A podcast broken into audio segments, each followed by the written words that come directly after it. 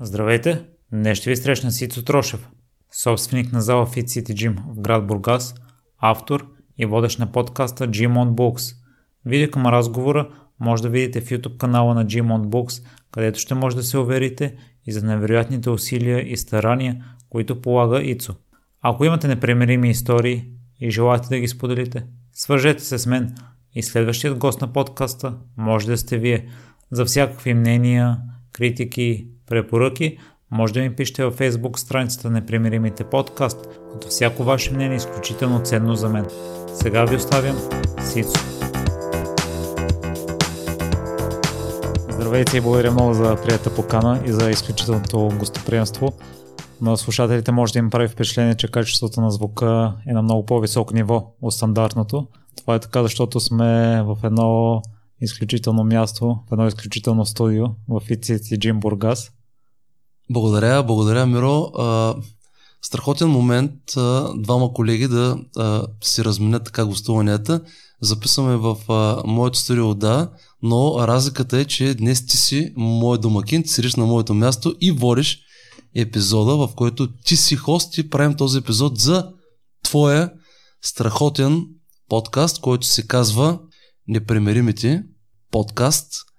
А, искам да, в, така, преди да започнем с въпросите към мене, да а, отделя време да изкажа моята огромна благодарност за твоята подкрепа, която ми даваш и не си спирал да ме даваш от самото начало на, на подкаста.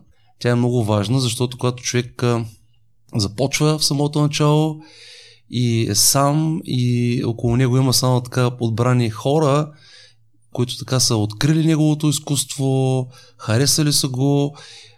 Знаеш, ние така сме няколко човека, които се подкрепяме. Ти, Гошо Ненов, Петю, нека да го споменеме него, Виктория, подкаст, които наистина така сме, дори да не се познаваме чак толкова много, да не сме някакви големи приятели, но наистина сме приятели в това, което правим и се подкрепяме. Аз съм изключително благодарен за твоята подкрепа, която наистина страшно много ми е помогнала в първите тия месеци, които са били страшно трудни за мене. Благодаря. Аз искам да те поздравя за изключителните усилия. Аз те подкрепям, защото твоето гостуване при Георги е един от любимите епизоди. Майка ми започна да слуша хронологично, тъй като тя разбра за него на 100 и някой епизод. И аз една сутрин ходих да бягам и слушах твой епизод с Георги Ненов. Тя беше стигнала на 50-60 и аз се прибрах и казах на следващия ден трябва да изслушаш епизод с Христо Трошев, защото е невероятен.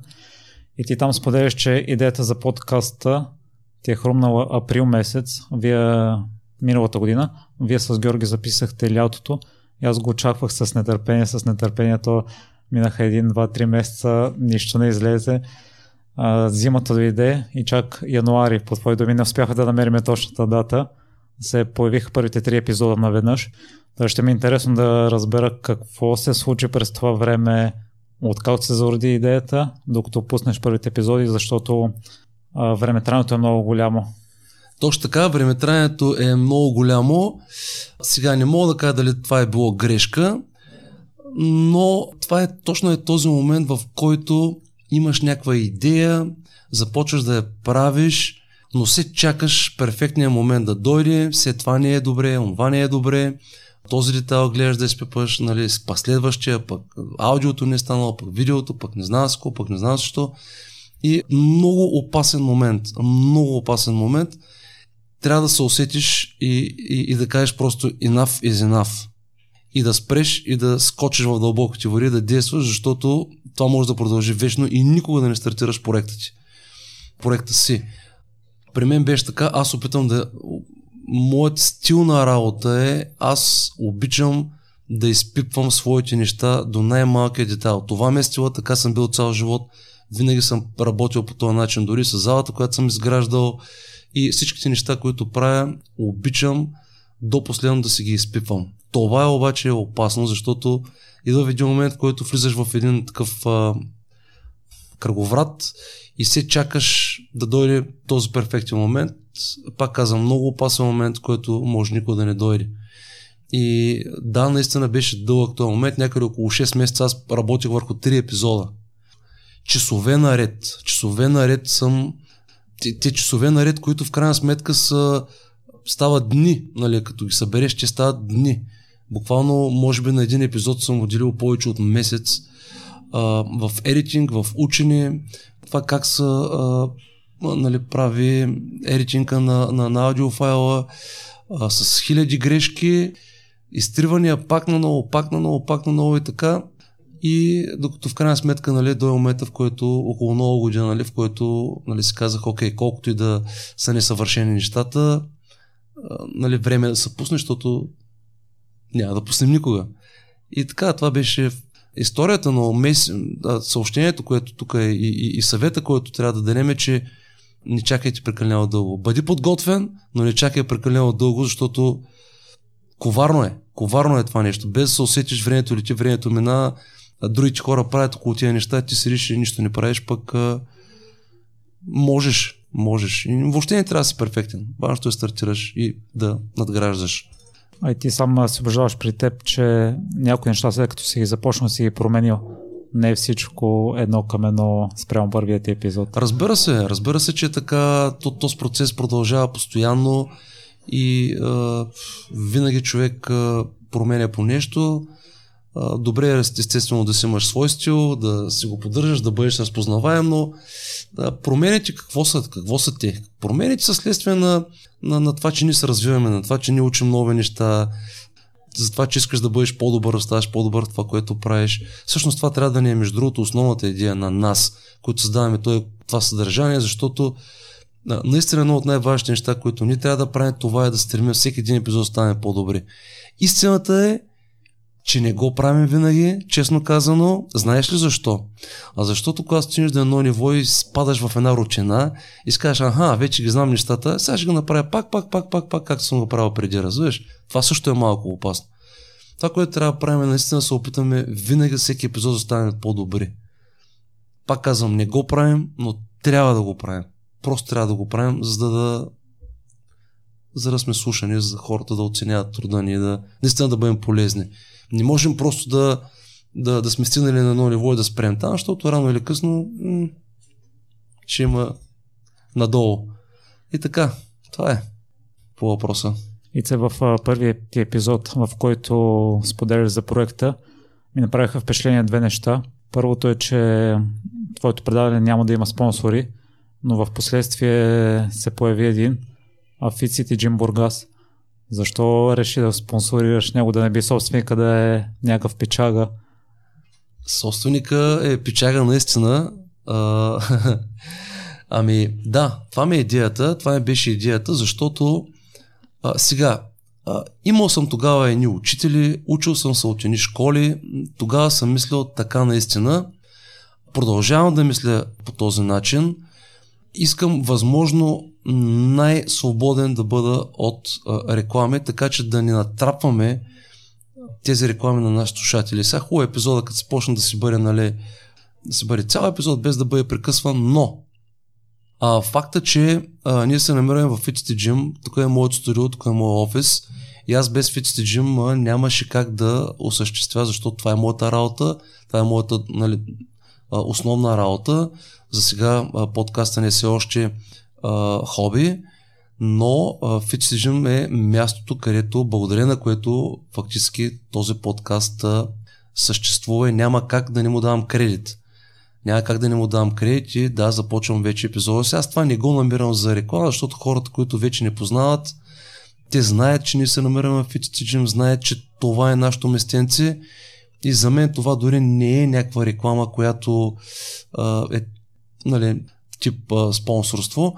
Рекламите са много важни, искам да кажа, защото ако искаш да се развиваш, ако искаш да си купуваш нова техника, ако искаш да каниш гости, в един момент рекламата, рекламата става важна. Как ще направиш обаче? Кой модел на рекламиране ще избереш? Това вече са си а, такива решения, които самия автор и самия водещ се решава кой модел да, да избере. Според мен няма най-добър модел всеки си избира и решава за себе си кой да бъде. Имаме много практики, а, имаме практики, от които страхотни подкасти с огромна слушаемост и гледаемост имат по един-два спота най-малко вътре и са а, така много масивно рекламиране вътре в тях. Има епизоди, които, има подкасти, които няма реклама, така че всеки трябва да си избере модела за, за модела, който, който би, иска, той, би искал той да създаде, според мен. Това е за рекламата, което мога да кажа. Аз карах известна доза хумор. Да, да, да, за батката, да. Ами, човека е един и същ. Човека е един и същ е батка, печага от Бургас. Другото нещо, което ми направи впечатление, че искаш нещата да ги правиш сам. Имаш учители, от които се учиш. За всяко нещо от това, което си говорихме, имаш различни видове учители. Но защо за теб е важно да знаеш нещата?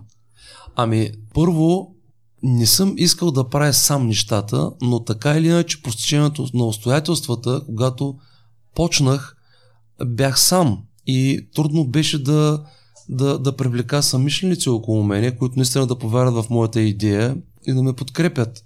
А, от друга страна, хубаво е всеки един, независимо в какво се, да знае основите на, на, на умението или пък на, на изкуството или на нещото, с което се занимава, защото дори в един момент да имаш партньор, ако не разбереш за какво става просто как ще делегираш работа на партньора или дори на някой човек, който се наел да работи за те. Тоест, да, отнеме много време, все още естествено, въобще не мога да кажа, че съм на кой знае какво високо ниво относно техническите параметри на подкаста, имам предвид аудиообработване и вече видеообработване, но мога да кажа, че основата я знам доста, доста добре, което пък ми дава а, тази увереност и, и умението да мога да, да се доверя на някой, т.е. Да, да, да открия човека, на който мога да се доверя, така че да, да съм сигурен, че той ще може да ми свърши работа. Защото ако, примерно, ти не знаеш какво, за какво става въпрос и дой някой при теб и ти ами аз, примерно, знам да правя това, това, това, ми хубаво, я кажи какво знаеш. Ако ти ако не знаеш за какво става въпрос, ти ще му задовиш просто е така. ако знаеш за какво става въпрос, ага, чай малко. Не, не, не ми трябва това човек. Трябва ми някой друг човек, който примерно има това, това, това, това. Така че за мен тези неща. Между другото, това а, също въжи за, за работа, която аз работя. Нали? В, а, както в а, фитнес центъра а, да наемеш един добър треньор, да обучиш един треньор, да създадеш един добър треньор, а, ти не може просто да си един администратор, а, ти самия трябва да си минал през, а, през това нещо, да си минал през хиляди обучения, да знаеш основата на, на тая професия, за да можеш да делегираш и да, и да научиш един треньор да стане добър треньор. Ако ти не си бил, ти няма как, няма как да го научиш, няма как, той просто ще бъде един, едно средно ниво, което няма да бъде добър треньор. Ти, ти, ти, повтарят се моделите на всякъде, те са едни и същи. Та, да, отнеме време, отнеме много време, но не съжалявам за, за това, което постигнах за чисто техническата подготовка. Аз въобще абсолютно нямах никакво понятие, а, нито от аудио, нито от видео, ако знаеш какви проблеми съм имал само докато разуча кабелите, то с кабел какъв е, он е кабел какъв е пък. Защото ти, ти как ще си купиш кабел в магазина, ако ти не знаеш какво да кажеш? Отиш към един кабел. Къв кабел? Ами кабел, ама къв кабел? Разбираш? И това са неща, които не, нали, трябва да минеш през тях, да, да, за да мога да продължаваш по-напред. И това друго нещо, което страшно ме впечатлява при теб е отдадеността. Първи епизод си го записал 64 пъти, преди да го пуснеш. 64 пъти беше, просто е това го казах като цифра, но тя със сигурност е била много повече. Тя е била много повече. Аз споменах още в началото на разговора. То бяха, то с файл, ако може да говори, тези файли, зверска работа, човек, зверска работа. Месеци наред само. Един вариант, втори вариант, трети вариант. Е, всички са минали през това нещо, човек. Може би ти си минал през тези работи. Минават се, минават се през тези. Важното е да се усетиш на време и да кажеш стига толкова, пускай, започвай, защото времето лети, времето тече, а то е много ценно. Е така. И аз не знам дали хората около те осъзнават невероятните усилия, които си положил за цялото това нещо, защото ти се страхува от техниката. А в миналото сте правили опити, имали сте видеа, записвали сте видеа, но да кажем, че си започнал от нулата, а нивото ти е толкова високо в момента, според мен. Има ли нещо, което ако не постигнеш с подкаста, ще съжаляваш? Ами, сигурно, сигурно, а, но старая се да постигам всичко което си поставя за цел. И сигурно съжалявам, може би бих, бих съжалявал, да, но опитвам с целите, които а, си поставям да ги, да ги постигам.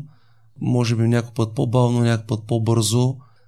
Нивото, нивото на подкаста, аз наистина не мога да го преценя какво е така. А, трябва някой наистина отстрани да, да, да го каже, но да, това е моето влечение, моят, моят интерес към а, нещата, които го правя, винаги да ги правя на, на ниво.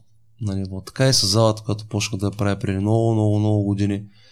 Там също имаше едно такова забавяне, между другото. Затова ти казах, че по някакъв път патърните моделите се повтарят.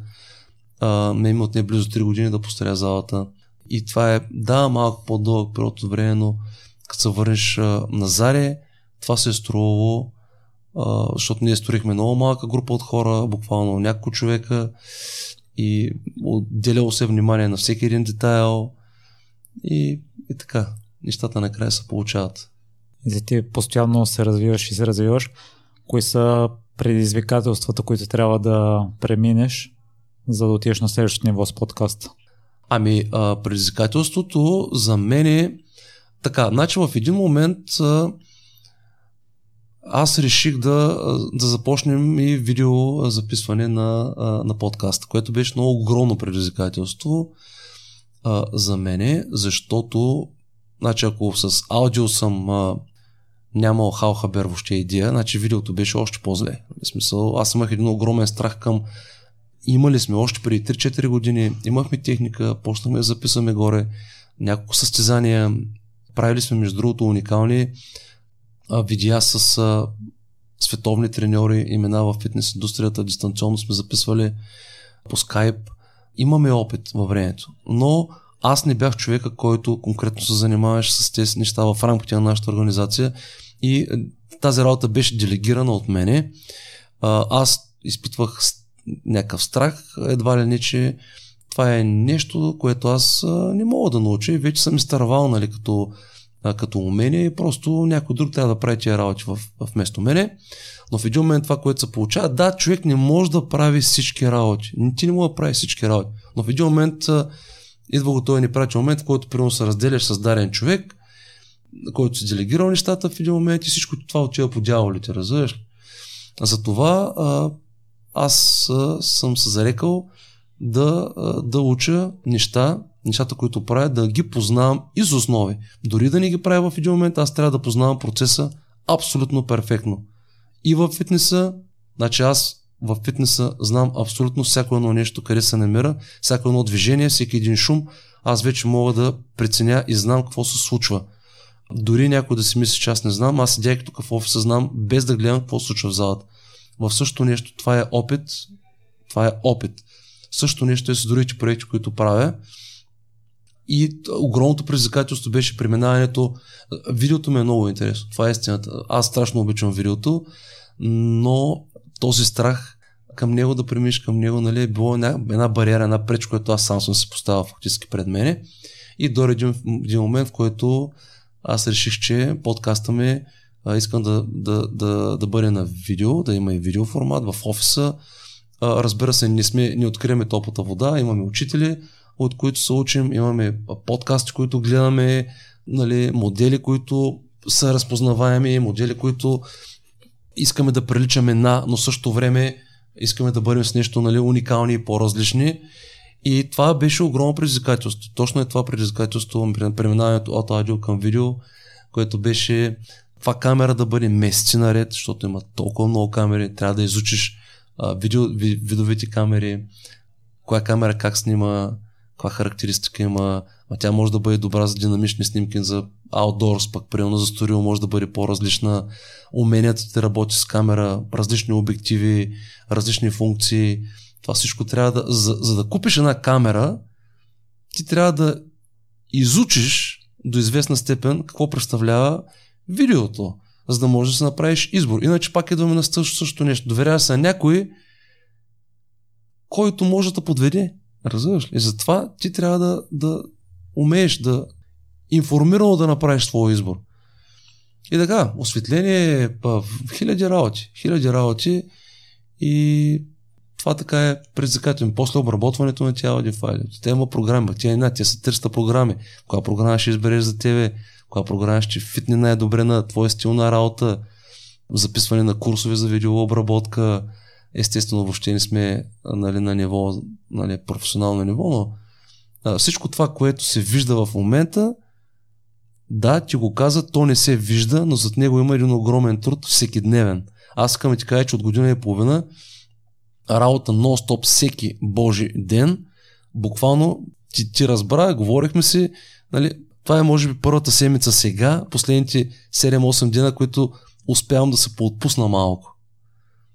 И, и да не мисля чак толкова много за проекта, защото съм малко по-спокоен вече, нещата ги вършат доста по, по-така бързо, по-добре и вече се отварят така възможности и време за нови проекти и за, за нови неща. Аз обичам много да правя нови работи, да се хвърлям в тях, да изучавам нови неща и да, и да действам. Като в същото време съм правил мега големи грешки, почти във всеки един проект, който съм захванал, но пък имам късмет, имал съм късмет, имал съм късмета, не само да имам късмет, имал съм късмета да съм заограден с добри приятели, добри хора, добри учители, които са ми давали страшно много и са ми помагали да вървя напред. И аз много уважавам този процес и знам, че за успеха да, трябва да има късмет, но хората около нас също са много важни и чак на трето място според мен са уменията, които ти придобиваш, които учиш. Ако в един момент се заблудиш, кажеш, ага, аз съм най-добрия, аз ще се справя сам. Не, ти не си най-добрия, сам нищо не мога да направиш. И ако не можеш да забележиш хората около тия, които ти помагат, дори те директно да не ти помагат, винаги има хора около тия, които ти помагат да вървиш напред. Ти дори можеш да не ги видиш, ти дори можеш да не ги усетиш, но те са от тебе. Дори да са критика някаква, дори да, да е някакъв фактап, дори да, е, да, да са някакви хора, които са хейтери.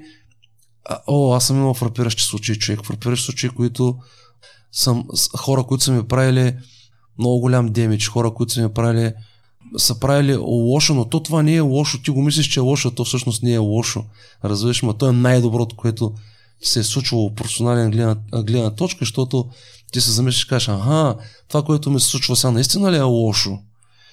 И когато се загледаш малко по-дълбоко в нещата и кажеш, ага, какво се случи след като това нещо ми се случи?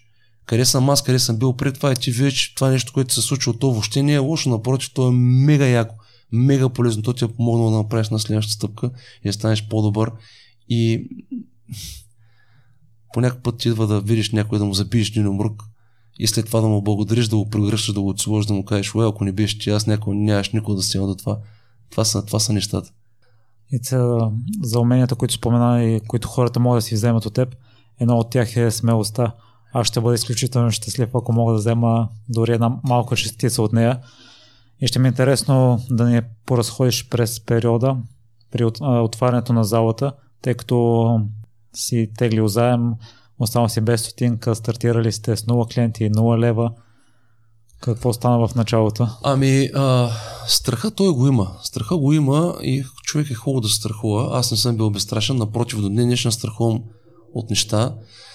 Но а, буквално като се върна назад през годините, вече 15 години, наистина, наистина тогава, тогава аз съм за реше, основните решения, които а, имал съм хора около мен, естествено, страхотна помощ, но в крайна сметка всички са, всички са очаквали решенията, които аз ще взема. Те са за всичко, нали, в край, последната дума е била моя, разбираш?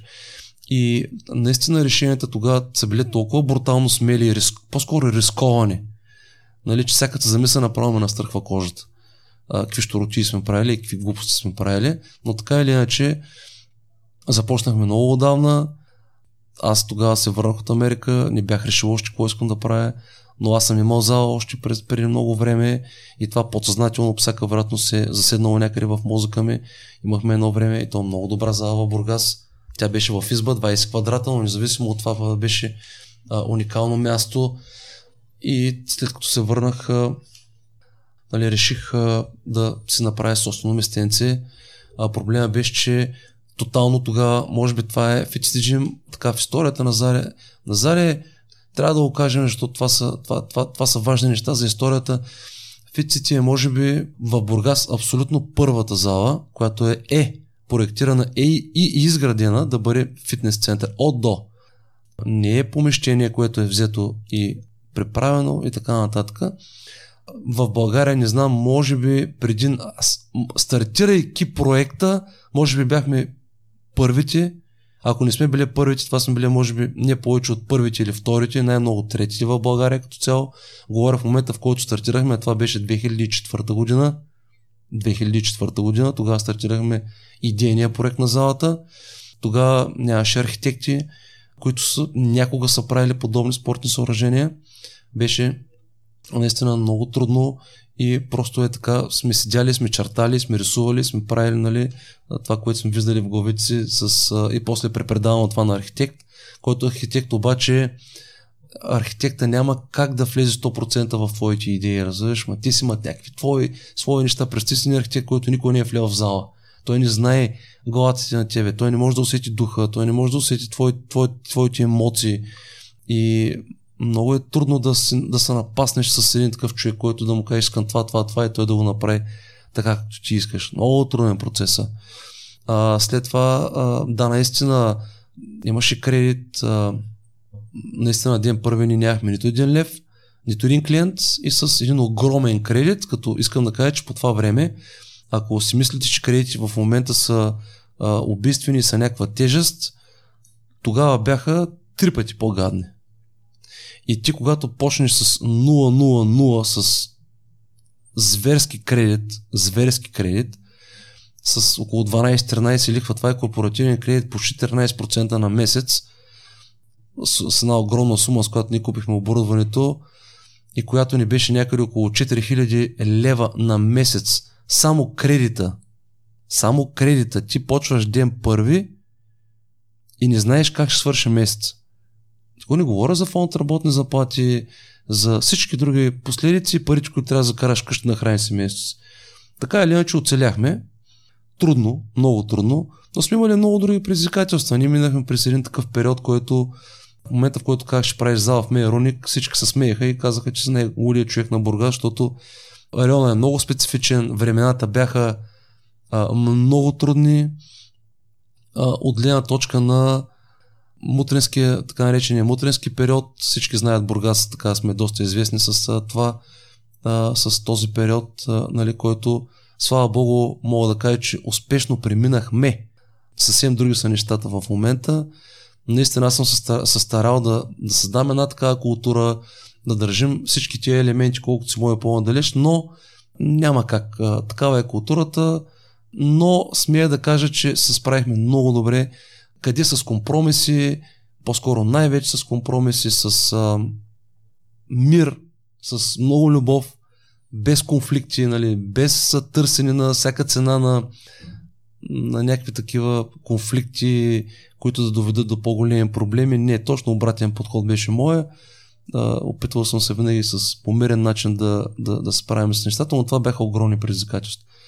Огромни предизвикателства, които са коствали аз месеци наред съм се прибирал с болки в корема, а, защото нали, искаш моделът ти да бъде друг, искаш да бъдат по различен начин, а те не се случват така, както искаш да се случат. И така е, така е. Не, не бяха лесни нещата. Не бяха, но, но, но човек а, във времето научаваш се по-така философско да приемаш нещата. Това много ми помогна през последните години. А защото аз вече гледам по съвсем друг начин към нещата, първо, които ми се случват в живота, независимо дали ще бъдат бизнес или в живота като цяло. Това страшно много ми помага да, да приемам нещата такива, каквито са и да не са шашкам чак толкова много и да не се, да не се притеснявам.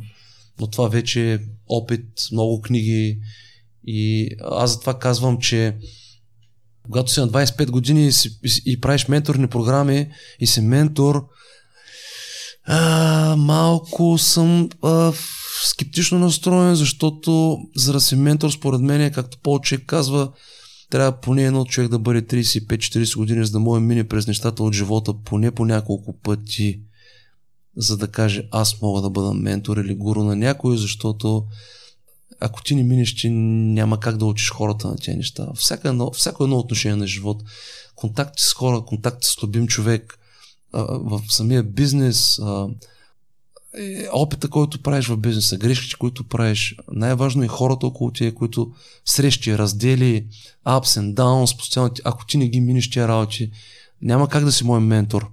Няма как на 25 години да се случат всичките неща. Изисква време. Изисква време. Така мисля аз. И це при Георги ми струва, че не навлязохте достатъчно дълбоко за трудностите, свързани с залата. Сега отново леко загадна. Можеш ли да дадеш конкретни примери за трудност, през която и за залата, и за подкаст? Ами, ами, какво ще кажеш, примерно, за една такава ситуация, която, примерно, ти седиш в залата и изведнъж влязат 10 батки с такива мачета и влезат долу в залата и варям ножките, оставам и навсякъде по залата и, а, и ти, примерно, нищо не можеш да направиш, защото се обадиш на полицията, полицията нищо не може да направи. И, и е такива дни, месеци наред, които преминаваш през тези такива нали, трудности, които ти нищо не можеш да направиш, защото тези хора са много агресивни, въоръжени и на хап. А всеки знае, че когато човек е на хап, той може да направи много големи глупости, много глупости са правили. А, но това се случвало навсякъде. Това не е само при нас, това беше една култура навсякъде. Навсякъде, във всички зали. Ако ми каже, че някой в неговата зала, където тренира, не са случвали тия работи, по това време, особено в Бургас, м- явно не е хора на зала. И имаше една, едни моменти такива, които кризата, която се случи с финансовата криза, тя удари 2008-2009, но България това се случи при нас 2010 така я усетихме. Аз трябваше да освободя хора, да застана на рецепцията близо две години и нещо да мога да, да можем буквално да оцелеем. Нали, това са така едни от трудностите.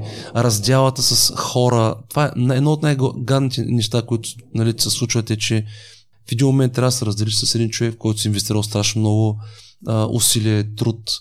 Това е, това е предизвикателство, това, е, това е, из, изисква също философски подход, а, който ако го нямаш може да бъде зверски тежко, както ми беше на мене нали, в, през годините съм приемал всички тези неща много тежко и лично и нали, тези неща могат да се отразят и на здравето. Но като цяло, като цяло мога да кажа, че съм един огромен късметлия. Един огромен късметлия поради няколко причини. Не мога да кажа, нали, това са неща, които те са, ти трябва да си готов за тези неща, които аз в момента ти ги изборих, но като цяло съм един огромен късметлия.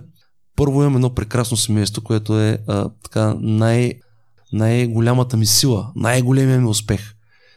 Второ, имам прекрасни хора около мене, които, на които мога да разчитам и на които страшно много са ми помагали през годините.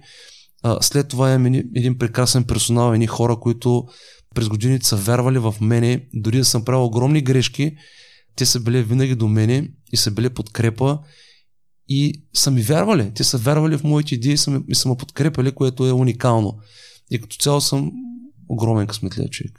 И съм благодарен абсолютно на всичко, което ми се случва и, и продължава да ми се случва а, до момент. Така че нещата не са чак а, предизвикателство, но те се забравят. Разбираш, ти сега, когато ме зададе този въпрос, аз дори съм сигурен, че мини преди две години, сега ще кажа, какво ще кажеш примерно за ВК майстор, който идва да ти сменя водопровода и къса една тръба, която ти къса а, централния екран, който е преди крана е при, къс, къса са огромна тръба, която е преди спират, основният спирателен кран на водата и ти водата влиза с 12 атмосфери скорост на лягане и ти в един момент Сидиш и гледаш как водата, цялата зала се пълни с вода и нищо не можеш да направиш. Как ти звучи това, като ти сбрикае? Аз дори не се сещам за такива древни неща, разбираш ли? И примерно след 15 минути, ця... ти знаеш ли каква вода е това нещо? И ти не можеш да го спреш. Единственото, единствено начин да спреш водата, това е да излезеш, да търсиш кранове по улиците, ми те хората ги няма. Ще трябва да се обаеш на ВИК, ще трябва да дойде бригада. И също време гледаш как залата са пълни. Нивото е така, и чакаш да дойде примерно някой да спре крана тая вода, разбираш. Никой не е виновен, просто човек е дошъл и той не е искал да скъса тръбата, ама е скъсал тръбата. Е, такива неща има много, ама well, те минават, разбираш. Трябвало е да стане, станало е. Пак ти казвам, много е важно много е важно как ще подходиш към тези неща. Много е важно как ще подходиш към тези неща. И, и, и как, как, как ще ги вземеш. Взимаш ги, бързо трябва да се освобождаваш от тях. Не ги държиш в себе си. Станалото е станало, фал е станало забравяш го, почваш да се справиш с него, уводняваш, осушаваш, поправяш, след една седмица всичко е забравено, разбираш ли? И те са много такива неща, но във времето човек ги забравя. А и сега на самия момент по какъв начин подхождаш? Ами, много е важно, това съм го забелязал, човек, най- най-важното нещо според мен е да запазиш самообладание, което трудно става, човек, трудно става. Примерно, като скъс тая тръба, аз честно така не спаднах в една така много паника, буквално не знаех какво да направя и, и, и, и крещиш на хора, те не са виновни, разбираш Но после бързо така се успокояваш и, и действаш. Много е важно да, дали си във водата, дали ще плуваш, ще се случи нещо, дали ще правиш нещо друго по-екстремно. Трябва да запазиш самообладание. Това за мен е най-важното нещо. А, да запазиш самообладание. И, и да кажеш, окей, случило се е нещото, не можеш да върнеш вече нищо на заре. Какво мога да направя най-доброто в случая, в момента да мога да, да мога да поправя това нещо, което се е случило. И най-важното, което е да не обвиняваш никой за нещата, които ти се случват. Ти си човек. Аз така съм научен, това съм научил. Всичко, което се случва около тебе, ти си човека, който е отговорен за, тя, за своите действия или бездействие. Ти си човек. И човека дошъл скъсал крана. Еми, ти имаш ли нещо? В случая, в, нали, да, преди малко казах, ти си човека, но има такива събития, които нито може да ги контролираме, нито може да ги предвидим. По принцип, нищо не може да се предвиди в живота, но как мога аз да предвидя, че този кран примерно ще скъса? И всяко се е досан за кой, кран се скъса. Човека да не биде дошъл да го скъса. Но в един момент трябва да, защото знаеш какво се случва? Може да скочиш, може да създадеш проблеми на тия хора, може да стане скандал, може... Не, хората не са виновни. Calm down. Спокойно, разбираш ли ме? Преценяш ситуацията, запазиш самообладание и действаш. Това е. Това е. И сега примери за трудности, свързани с подкаста? О, трудност свързани с подкаста. Най-голямата ми трудност свързана с подкаста в момента е когато примерно гледаш, че подкасти свършват и ти не си направил епизод, разбираш ме, трябва да, нали, трябва да знаеш по принцип при нас винаги е добре да имаш няколко предварителни записани епизод. Това го знаеш, че много добре преди мене. Аз също го знам, всеки един, който занимава с съдържание подобно дигитално, знае, че не трябва да чакаш последната седмица, както в момента аз чакам с тебе. И трябва да имаш трябва да имаш направено ня- няколко епизода, които да са ти готови, да са ти като една буферна зона, която дори да не мога да намериш човек и да, да, да не намериш идея за подкаст, нали, трябва да си спокоен, че примерно в дайната седмица си пуснеш епизод. Това ми е, това е така най, а, най-трудният момент. Два пъти съм изпадал в такива ситуации, защото ти знаеш, че при нас едно от най-важните неща а, за нас, за нашите зрители и слушатели, това е последователността. И ако ние обещаем, че примерно един път седмица ще правим епизод, ние трябва да го правим. Ако не го правим, т.е. не се държим на обещанието, хората няма да не вярват и няма да не слушат. Е така. Така че а, това ми е така едно от най-големите предизвикателства, да успявам на време да вляза в, в седмицата с готов материал. Естествено, най-трудните ми моменти бяха техническите. Най-трудните моменти ми бяха техническите в началото. Аз да науча какво представлява аудиофайл. Аз се записах на, а, в Ауа, кредит на момчетата на Петю, който беше създал един курс за, а, на аудисти на, за аудиообработка.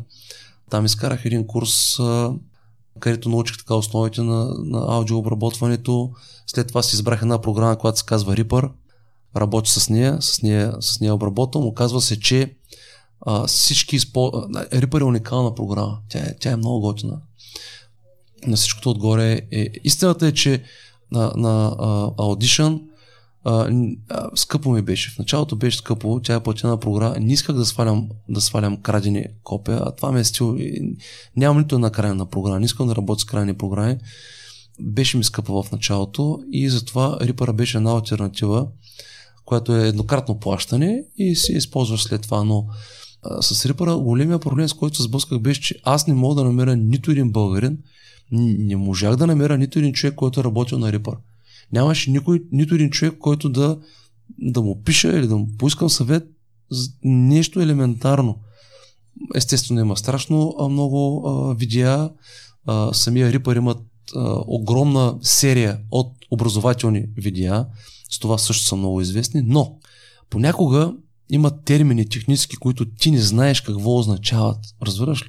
И когато ти трябва да гледаш някакво видео и си още нов и не знаеш и ти, и ти гледаш някаква специфика, специфика ти не можеш да, разбира, да разбираш добре.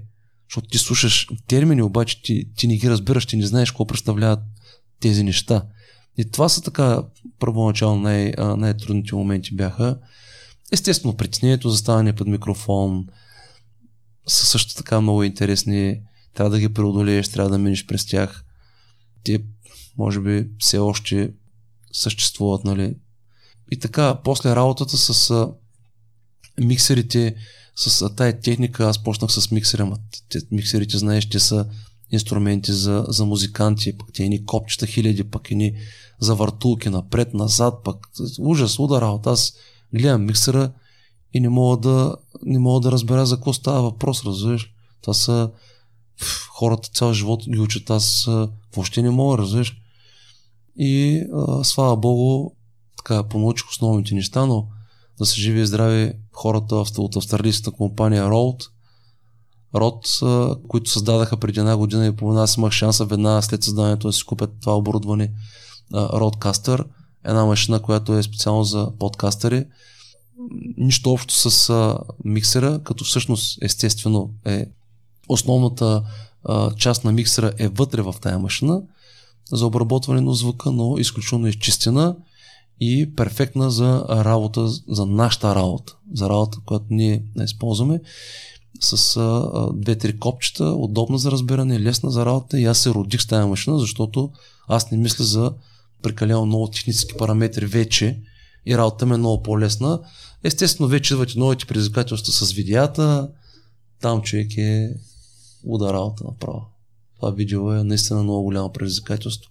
Там съм избрал да работя с а, DaVinci, DaVinci Resolve, а, но си трябва време. Трябва време да, да, да учиш нещата. Да, ако искаш да ги правиш сам, ако искаш да делегираш и да си имаш човек, което в един момент съзнаеш, че трябва да го имаш този екип, не можеш да правиш сам всичко и идва неизбежно в този момент, в който ти привличаш хора около себе си, хора, които поделят твоите идеи и повярвай ми, аз лично вярвам в екипната работа, че двама-трима човека биха постигнали много повече, отколкото сам човек. Във всяка една работа. Всяка една работа. И да, добре е да, добре е да, да, да умееш а, да, и да притежаваш умения, но естествено винаги ще можем да покажем модели на хора, които сами си правят нещата и са много успели. Има ги и тези модели. Зависи човек как се чувства по-добре, според мен. И така. И те има ли неща, които пренасяш от успешното управление на Fit City Gym в подкаста? Само да кажа едно нещо. А, прочетох, а, а, че си влязъл изключително неподготвен в бизнеса, но за подкаста е напълно обратното. Там според мен си влязъл супер подготвен. Така беше, наистина е така. Наистина е така. Влязах много неподготвен и това е един урок, който аз ако мога да предам на по-малите, би го направил. А, значи има една книга на Майкъл Гербер, тя се казва The E-Myth на български все още няма, абсолютно не мога да се обясня защо. Това е една от най... А, има някаква причина, може би чисто заради правата, защото няма причина. Ако някой е виждал тази книга на български, нека да ми каже, но аз все още не съм я виждал. В тази книга, тя е 80 и няколко година написана, те са няколко, после Майкъл Гербер написа и други книги, но тази книга е давана за пример от края на 80-те години до ден днешен за хора, които стартират бизнес – и какво се получава? Имаш някакво хоби, да речем, запален си по фитнес, дори тренирал си, чувал си на стезания, по всяка вероятност може да се явява на стезание, харесваш много спорта и решаваш да това хоби да ти стане бизнес. Обаче в един момент, в който ти стане бизнес, ти осъзнаеш, че бизнесът е изключително сериозно нещо и изисква изключително разнообразни, различни умения. Пак казвам, дори да не си перфектен, ти трябва да, ти трябва да ги имаш тези умения, за да, а, за да съществува бизнеса ти. Това са, ти трябва да имаш идея в четоводство, за да се наемеш добър четоворител. Иначе ще лъжат и фирмата ти ще фалира. От нататък ти трябва да умееш да усещаш хората, да, да, да подбираш правилния персонал. След това ти трябва да умееш да уволняваш персонала, когато трябва да го уволниш. А оттам нататък има на daily basis хиляди неща, които се случват.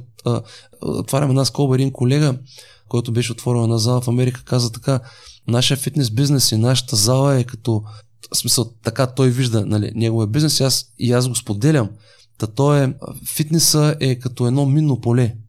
Ти влизаш в, всеки ден ти влизаш в него и не знаеш във всяка една минута коя бомба ще настъпиш и какъв демидж ще направи тая бомба, разбираш ли ма? Не е само така. При нас, нали, във всек... има много бизнеси, които са така. А, това, което искам да кажа е, че на, на, на, на, на, на дневно ниво всеки един момент се случват неща и предизвикателства, с които ти трябва да се справиш. Например, примера, който ти дадах, примерно с а, чупения кран, пък изгарят кружки, пък изгаря работа. Да, хубаво е да имаш менеджери, той да се грижи, че е работа. А колко обекта могат да се позволят да имат примерно един такъв човек, който занимава само с техническата част. Така че в идеал, еми да минем за хигиената, залата ти трябва да е чиста. Кой чисти залата? Ти ли? Еми ти можеш ли да правиш всичко? Не. Какво следва? Следва да снемеш един персонал, който е чисти залата. Окей, добре. Как ще се справя с тези работа? Ти знаеш ли кога залата ти е чиста? В смисъл, трябва трябва всички тия малки подробности чупят се уреди. Какво правиш? Оставяш ги развалени. Или ги го правиш възможно най-бързо. Как ще ги поправиш? Трябва да знаеш как да ги поправиш тия уреди. Или да имаш човек, който да знае. Откъде ще го вземеш този човек? Еми, ти трябва да знаеш кой е този човек, разбираш? Това са малки неща, които като скочиш в бизнеса в един момент ти осъзнаеш, ага, ми това хобито ми ред, аз а, бях фитнес аматьор и тренирах, ми то нищо не е останало от него, разбираш ли ма? В примера, в книгата Майкъл Гербер даде един пример с една жена, която е правила пайове. Нейната баба или леля беше, е правила страхотни пайове. И е дала рецептата на тази млада жена, която е била банкерка. Тя е бачкала в банка, разбираш. И тя е почнала да ги прави толкова добре, че всичките нейни приятели са били очаровани и са й казвали, вау, ти правиш страхотни пайове, ние никога не сме яли такива пайове. Та твоите пайове са най-добрите в света. Защо не, натва... защо не отвориш едно бейкъри, защо не почнеш да правиш? Ти ще бъдеш страшно успяла. Тя не обичала своята работа. Хорила не била щастлива. Не е била работа това, което не, не е било това на сърцето или това, което е правила. Не съществува щастлива в нейната работа. Нали, така нареченото от, 5, от 8 до 5 нали, работа. И в един момент тя каза, well, аз ще послушам моите приятели и ще направя един опит да видя за какво става въпрос. Взела кредит, стабилен кредит, наела едно помещение в Нью Йорк, не можеш да си купиш помещение, освен ако си го наемеш. А, между другото, едно от най-рискованите, един от най-рискованите бизнеси в Нью Йорк последните 50 години е да отвориш ресторант. Това е друга тема, няма да влизам в нея, но повярвай ми, това е най-трудният бизнес. Ти дори не можеш да представиш колко е труден този бизнес. Наистина не можеш да представиш колко е труден. Поради проста причина, че няма кухня и няма култура, а, няма вид храна на планетата, която да не е направена вече там по много пъти. И си представи ти как ще влезеш в това нещо. Така. И тя отваря и в един момент, а, значи, разбира, че нали, затваря бейкарито в 10 часа вечерта, обаче в 2 часа трябва да отидеш, трябва да подготвиш часото за другия ден. И това са такива предизвикателства, които да, човек влиза в бизнеса неподготвен. Разбираш ли? И с не свършена добра домашна работа. И ние направихме същото. И сме просто ни огромни късметли, че все още сме живи и все още сме оцеляли и все още сме на пазара. Пак казвам, това е благодарение на, на късмета и на хората, които са, съм имал късмета да бъдат около мене. Без тях нямаш да мога да оцелем. Именно заради това. Нали, за тая неподготвеност, която а, която ние имахме преди да започнем. Та много хора правят тази грешка, Миро. Много хора правят тази грешка. И, но, какво ти кажа? Сега, в книгата има описани там от 100% стартирани компании, 90% примерно фалират а, до петата година, пък те, които стават пък след другите там колко години, пък на крайна сметка много малко компании нали, оцеляват. Това е, това е майна, това е живота, това е бизнеса, това е, това е. Това е. Грешиш, продължаваш, щупват са крилете, не можеш да продължиш. Хората сме такива. Хората сме такива. Някои са по-силни, някои са по-успели, други не са. Аз вярвам, че всеки един човек а, има в себе си а, възможността да, да, да, да успее. И веднага другия въпрос, какво е нали, успеха? Защото искаме ти кажа, че успеха за един не е успеха за друг. За един успеха може да бъдат пари, скъпи коли, бизнес и така нататък. Пътуване за друг успеха може да бъде нещо много по-елементарно, много по-просто. И когато ти гледаш хората и ги оценяш пред твоя поглед, нещата са много по-различни, човек. Нещата са много по-различни и не можеш да джаджваш. Последните години човек се опитвам да живея и да, и да, да премахна джаджмента и слагането на етикети към нещата и към хората. Много ми е трудно това, разбираш ме. Е, това тренирам всеки божи ден. Това е едно от най-големите предизвикателства за мен.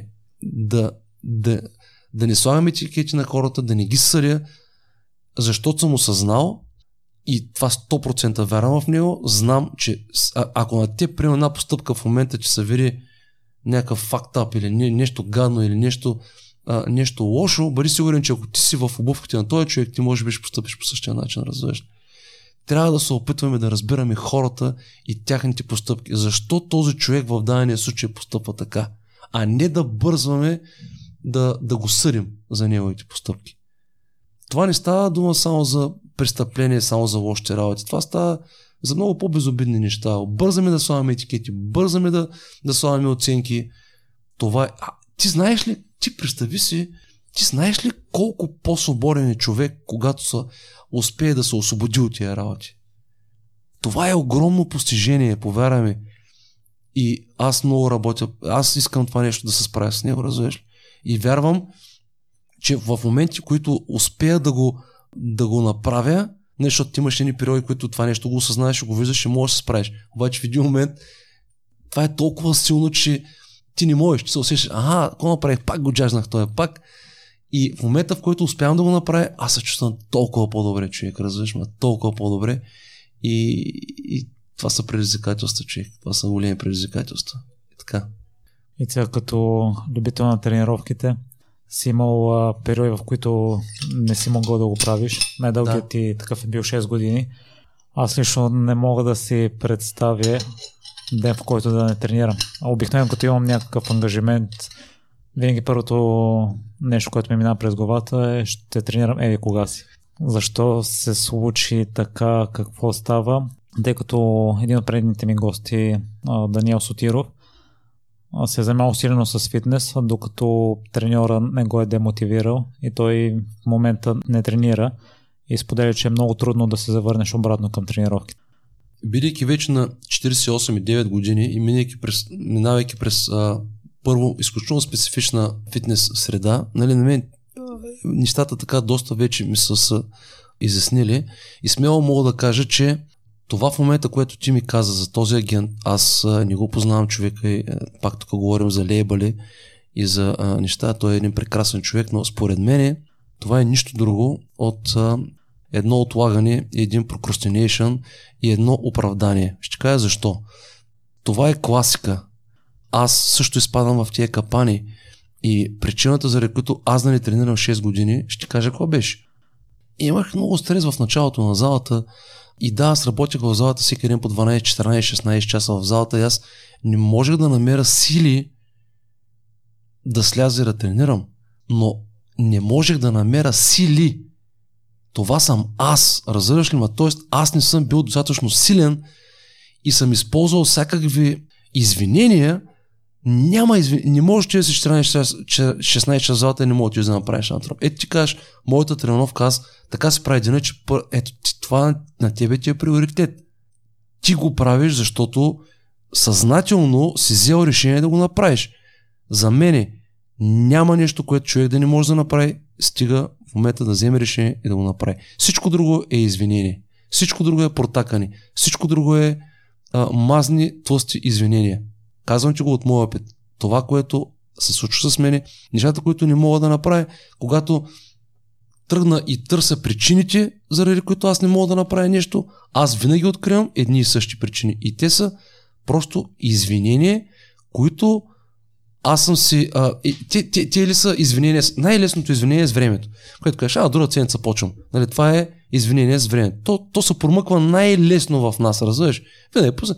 Ами, на сега другата зима, като дойде, почвам на трениране, аз сега на пролет, сега на пролет почвам. Нали, това е извинение с времето. Това е абсолютна класка. Така че, в моя случай, тези 6 години, не съм бил доста... Причината е, питаш ма защо 6 години си тренирал и аз веднага ти казвам, не съм тренирал, защото съм нямал достатъчно воля, смелост и желание да вляза и да тренирам и съм си, постоянно съм си изтъквал някакви причини като по-важни за, от моята тренировка. А повярвай ми, можело е да си кажа, well, независимо от всичко, което и да е, аз днеска ще тренирам. Имам време. Ни... Какво означава нямам време? Ми винаги ще можеш да намериш да имаш време да тренираш човек. Абсурд. Моля се. Еми аз не чета, защото нямам време. Еми хубаво, добре. Ами имаш ли време да седиш по 3 часа в телефона си да правиш, да се занимаваш глупости, да е такова, или пък с безцелни разговори с ери кой си, или пък да гледаш телевизии, сериали и така нататък, между да да прочетеш някаква книга. Ми ти 5 страници да прочетеш днес, 10, ми тя една книга на седмица може да ти е много лесно. Пример е много. Така че в момента моята философия и това, което аз страшно много вярвам, винаги търся причините за неуспеха в мене. В мене. Сега, в мене за нещата, които зависят от мене. Нещата, които не зависят от мене и аз нямам контрол, въобще не се занимавам с тях, ги приемам такива, каквито, каквито са и продължавам напред. Но нещата, които зависят от мене, аз съм отговорен за тях. Разбираш ли? Каква е причината ти днес да не вземеш да прочетеш тая книга? Каква е причината? Абсолютно извинение. Кажи ми нещо. Няма. Не можеш да ми кажеш нищо, защото това са абсолютно тъпи извинения. Така че, ви сега, това в никакъв случай не трябва да бъде като а, обида или като не. Това са поведението на хората. Така сме създадени. Това са нещата, които се случват, човек. Момента, в който най-важното нещо е да ги осъзнаеш. И знаеш ли какво правя? Най-важното нещо е да ги осъзнаеш, че те съществуват и да можеш да ги хващаш, когато се случват, разбираш ли? В момента, в който изговориш, в момента, в който изговориш нещо, кажеш, а, ами, пролета започвам пак да тренирам. О-о, какво казах аз, човек? Ки сте срал, че да говоря? Каква пролет, човек? Какво ме пречи аз да вляза? Днеска да се направи тренировката. Ами трябва да чакам до пролета, разбираш? Защо аз днеска не си седна да се направя епизода, ами трябва да чакам това, което ми е едно от най- така прокрастинирам, прокрастинирам, докато дойде последния ден и тогава, нали, сега да го правя. Нали? Защо не го направиш в момента, в който имаш време и сега? Цяла да ще го правиш, разбираш? От паратикото занимание. Така че оправданията са неща, които са причина за моето не трениране. Не. И сега в момента пак не тренирам. Три месеца направих без тренировка. Занимавам се с видео. Хубаво е, занимаваш се с видео, ама кой ти пречи да дойдеш 7 часа, си направиш тренировката за 40 минути и пак. Човек изпада някакъв път в тия работи. Важното е да ги усещаш кога са и да можеш достатъчно силен да ги преодоляваш тези моменти. Разбираш? Аз знам, че тренировката е вътре в мене и в душата ми цял живот, докато, докато умра, ще тренирам. Независимо какво. Сега, независимо какво. Тренирането, активният живот, нека да не бъдем крайни. Тренировката штанга е един вид трениране, колоезденето е друг вид трениране, ти пост нещо повече ли си от този, който кара колело, ти дигаш штанга, ми не. Човека е избрал да кара колело, разбираш ли? Човека е избрал да бяга на дълги разстояния. Той повече нещо ли е от тебе? По-умен ли си ти от него, че дигаш танки, пък той бяга? Не.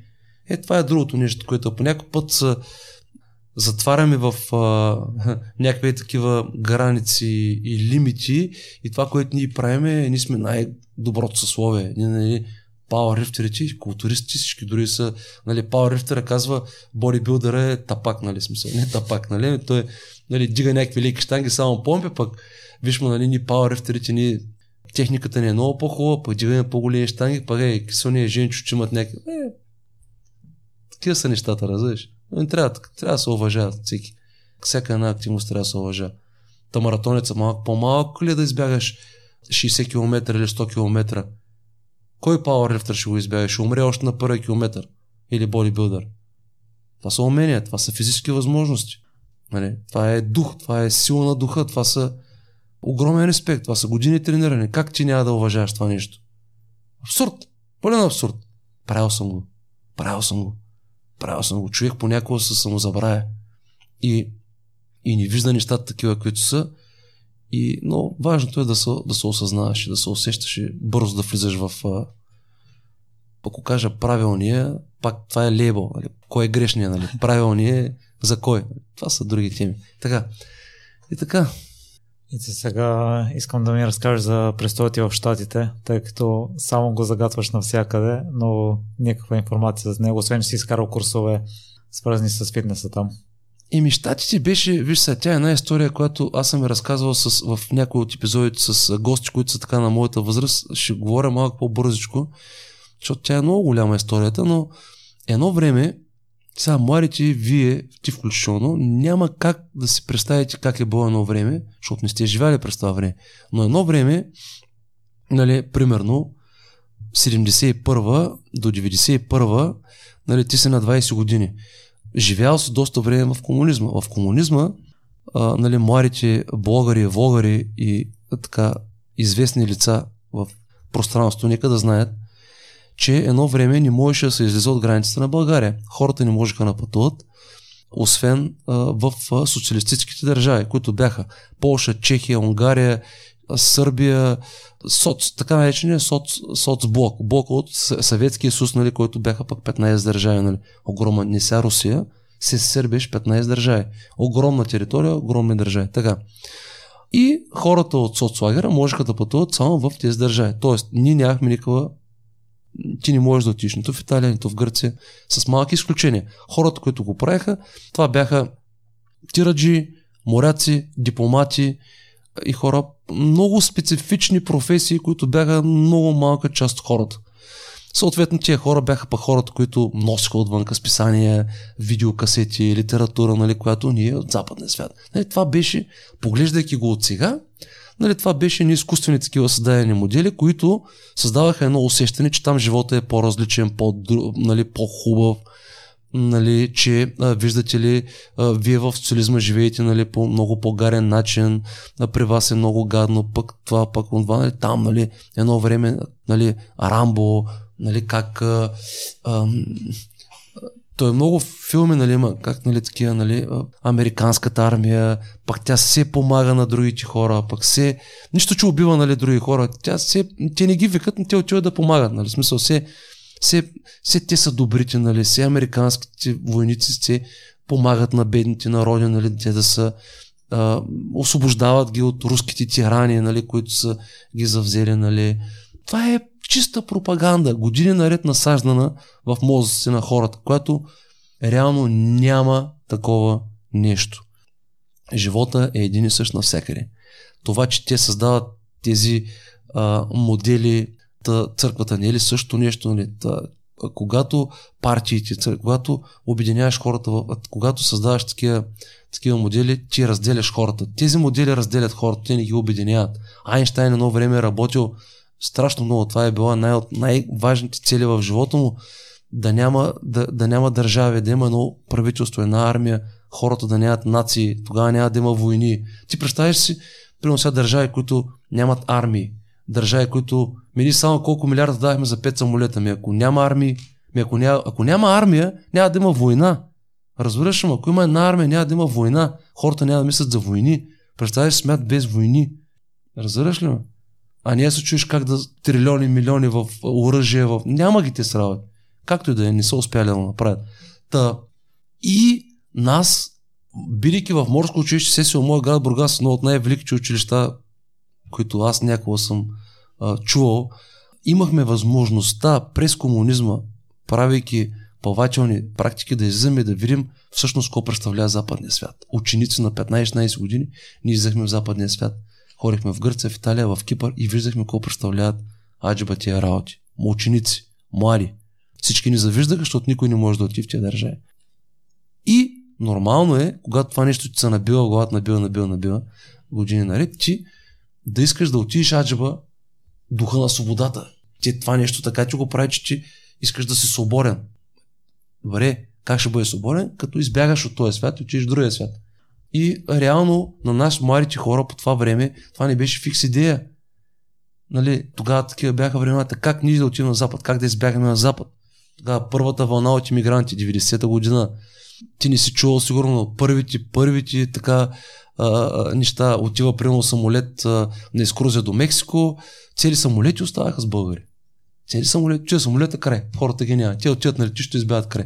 Тогава беше много по-лесно подаваш са политическо убежище, защото знае, че вършат комунистическа държава, нещата ставаха лесно.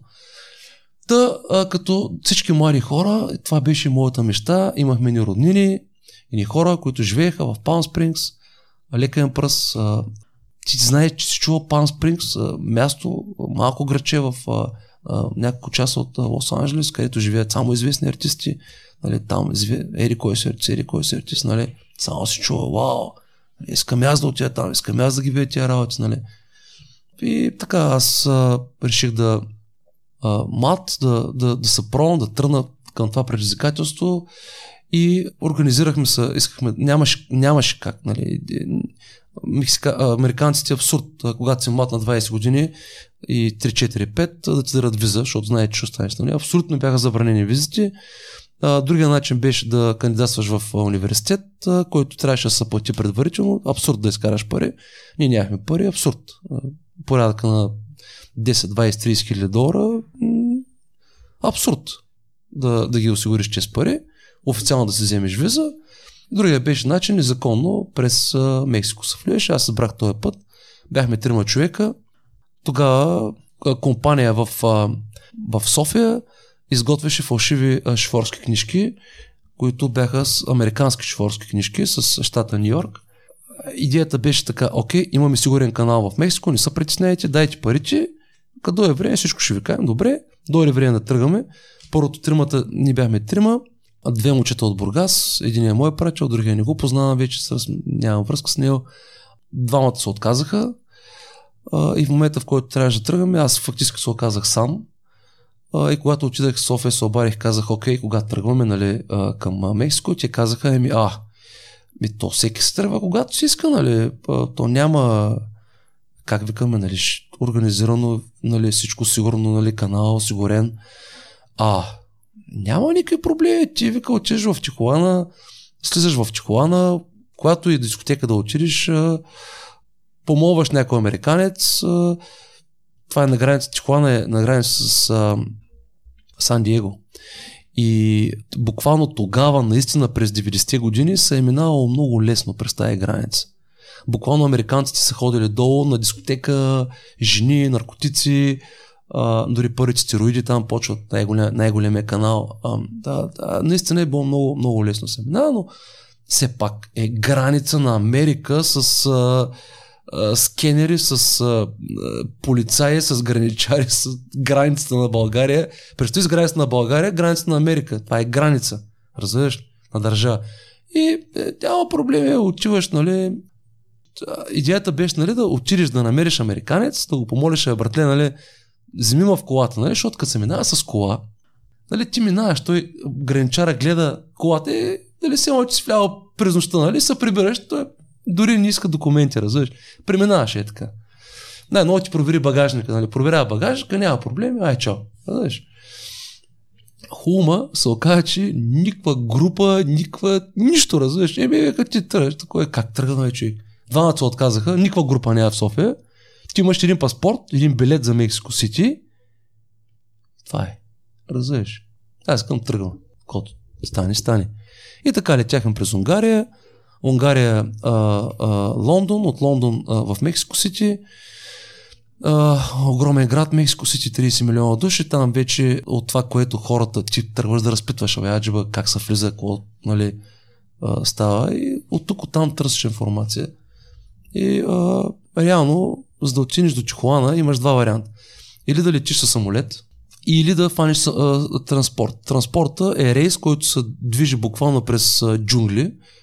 А, не знам дали знаете, но Мексико сте естествено знаете, интелигентни хора. Мексико е огромна държава, огромна държава, с а, а, пътища, които не са никак приятни. Това е говоря 20 години а, назад. С а, доста чести обирания на рейсовете по време на пътя, които са доста чести срещани. Аз избрах да фана самолет, който беше много по-удобен и много по-лесен. Директно Мексико Сити, директно кацаш в Тихуана. Кацаш в Тихуана и а, минаваш през а, митницата. И минавам през митницата и в един момент идва едно чинги и каза, вие господин, елате малко тук до мене. Така, елате да да питаме нещо. Е, хоп, в една стаечка, развеш ли, с още четири Казвам чингета, но те не са чингета, те са, не ги знам какви са били ограничени. Нали? Тези хора, които са на, сега, които ги гледаме на гейтовете, може би са били гранични полицаи, така да ги наречем. Гранични полицаи. И вика, ти къде отиваш, моето момче? Значи шефа на, на там, който е, и още четирима, разбираш, те ма дърпат на стая. къде отиваш, че?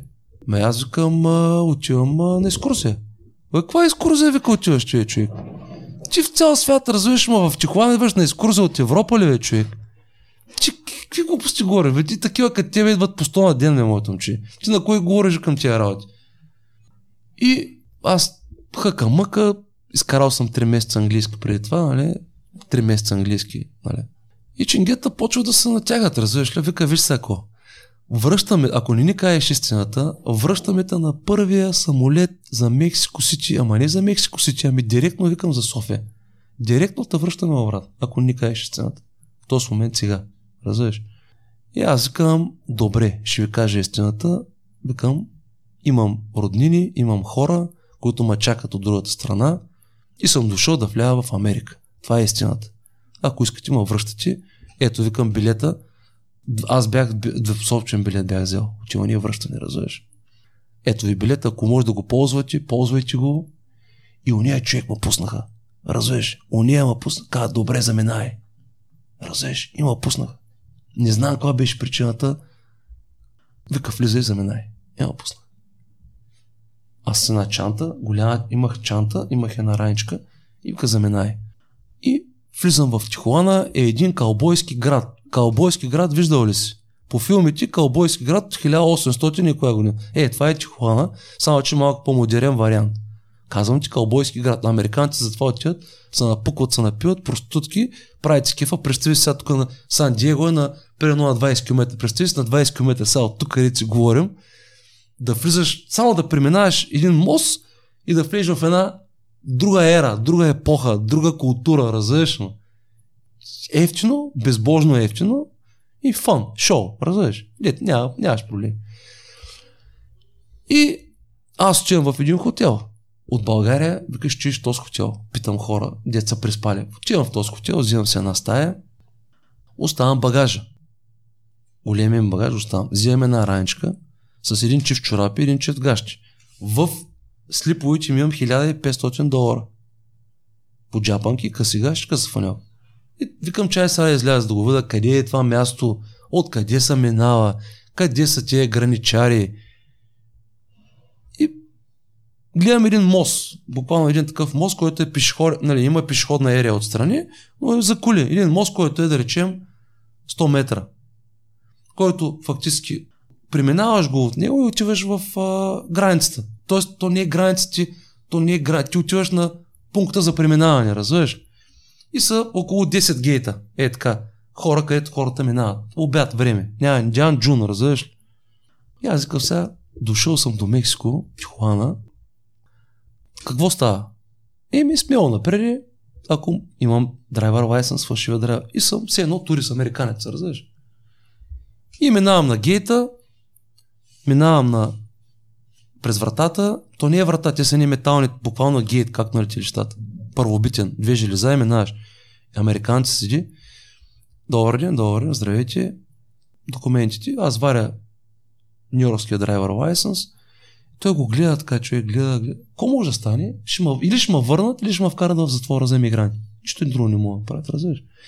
Той гледа, гледа, гледа. Коста, към, да, добре, на екскурзия. Добре. Минай. Минавай. Разбираш ли ме, че? То сме пусна. И аз съм, фак. 10 метра след това, 15 метра след това, има а, а, а, рентген. Взима ти раничката, нали, ти върви, отиваш до следващия полицай, той е призна машина, и към моето момче дай раничката, сега аз ти говоря, той не ми каза моето момче, нали? Така, заповядайте от тук, нали, минете, служи раничката, слагам раницата, то вътре в чорапи, човек. Слагам раницата, тя минава, минава от друга страна, заповядайте, здравейте, и излизаш през вратата и си в Америка. Човек, разбираш ли? И си в Америка. Ами сега, батицо, какво правим от къде нататък, разбираш? Багаж, магаж, всичко остана в хотела, човек. Всички ми багаж остана в хотела. Край. Няма връщане назад, разбираш? Ти отиваш в Сан Диего. Пак Сан Диего, между другото, от вече Сан Диего, като влезеш на границата, до самия град Сан Диего, представи си, то е така покрай океана, значи представи да речем от тук до, да речем до Слънчев бряг. Разбираш? е, е такова, такова място, само че е по-така няма населен, няма, не минаваш през Бургас, разбираш, си е като един такъв голям, дълъг крайбрежен път. От едната страна е тяхната Сан Диего, може би най-голямата военна база, е там, ти минаваш така покрай нея, един вид като околовръстен път, който е около 10 на 15 минути.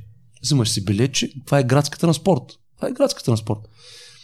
И при даунтаун, нали искаш да отидеш къде? Даунтаун ще е в Сан Диего. Той рейс тръгва. Чували сме в България, че доста често този рейс го спират и го проверяват.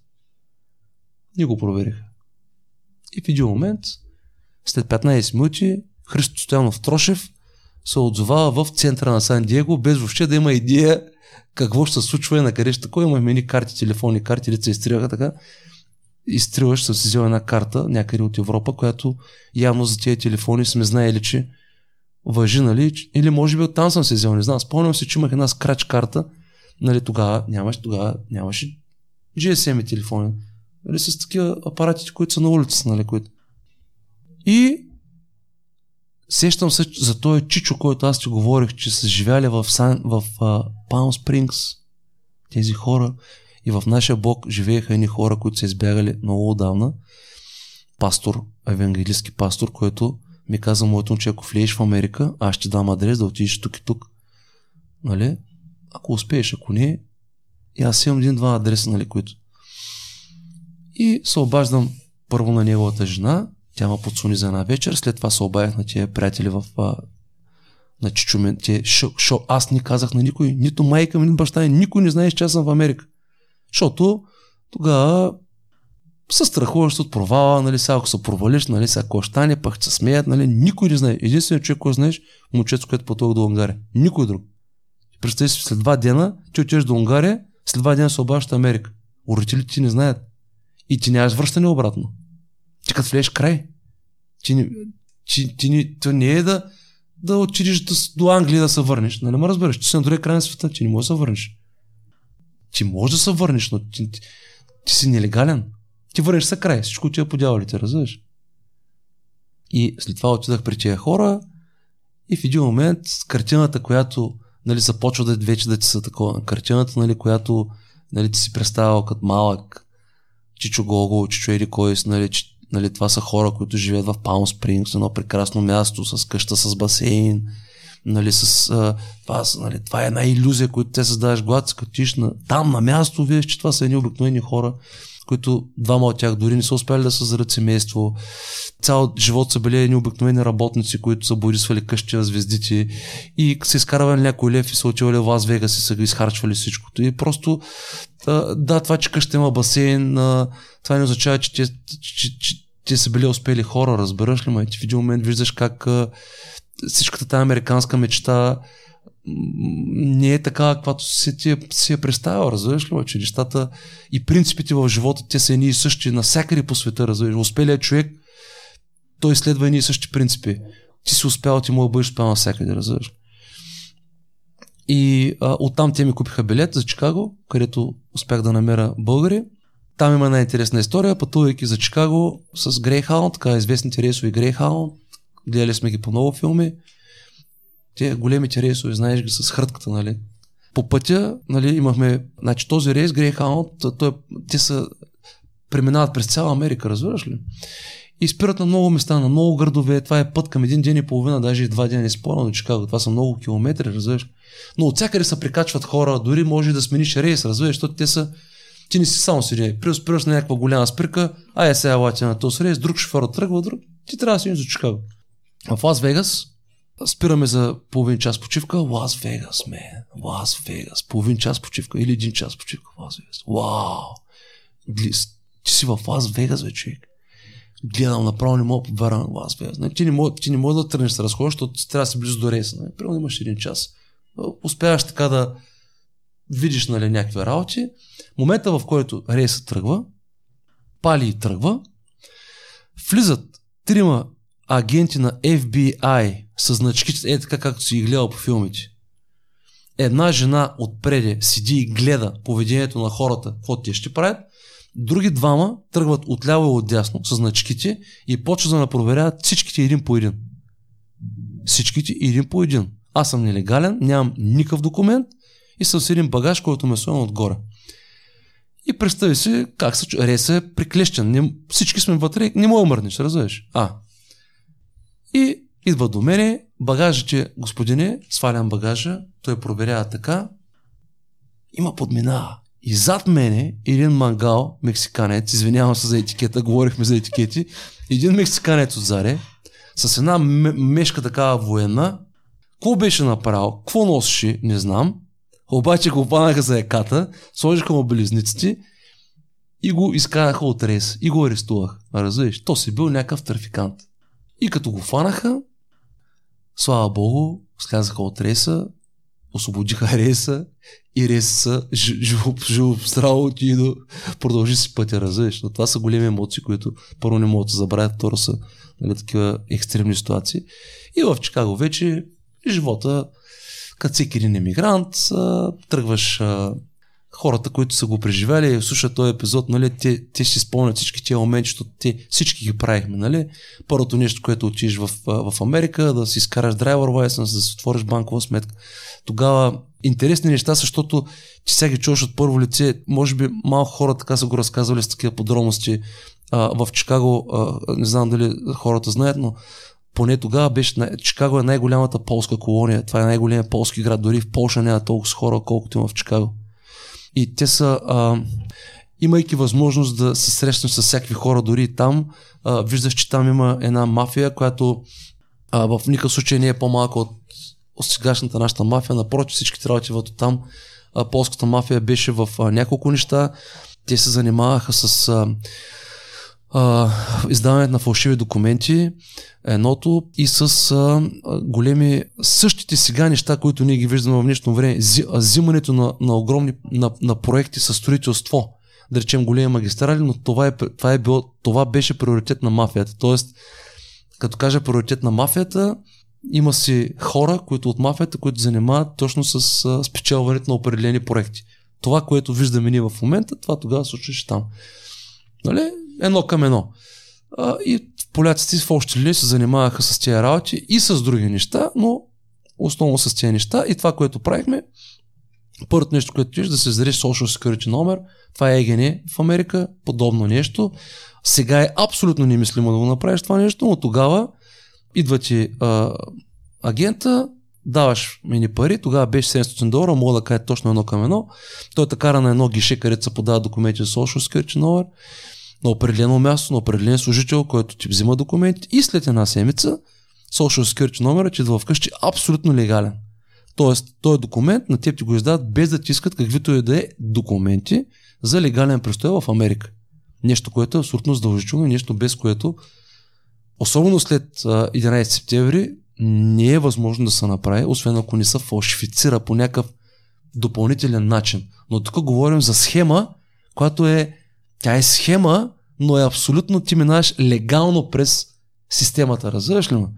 И имайки вече Social Security номер, ти вече можеш да отвориш ба, е, ба, банкова сметка, можеш да отвориш и да си направиш шофьорска книжка, защото в Америка нещо, което проверявате шофьорска книжка навсякъде. Там няма ID, няма само driver license. Uh, но driver license курсовете са много лесни за нас, за, буквално за се научи само да как да не искаш педалите на автоматични скорости. Е много лесно банкова сметка е много лесно, вече имаш social security е много лесно, тогава беше много свободно, реално чингето да спре на улицата, проверяйте driver license, driver license, защото те изхождат. Ако ти имаш driver license, ти не можеш да си изкараш driver license, ако си нелегален. А пък, за да си изкараш driver license, трябва легално да имаш social security, разбираш? Те това изхождат, разбираш?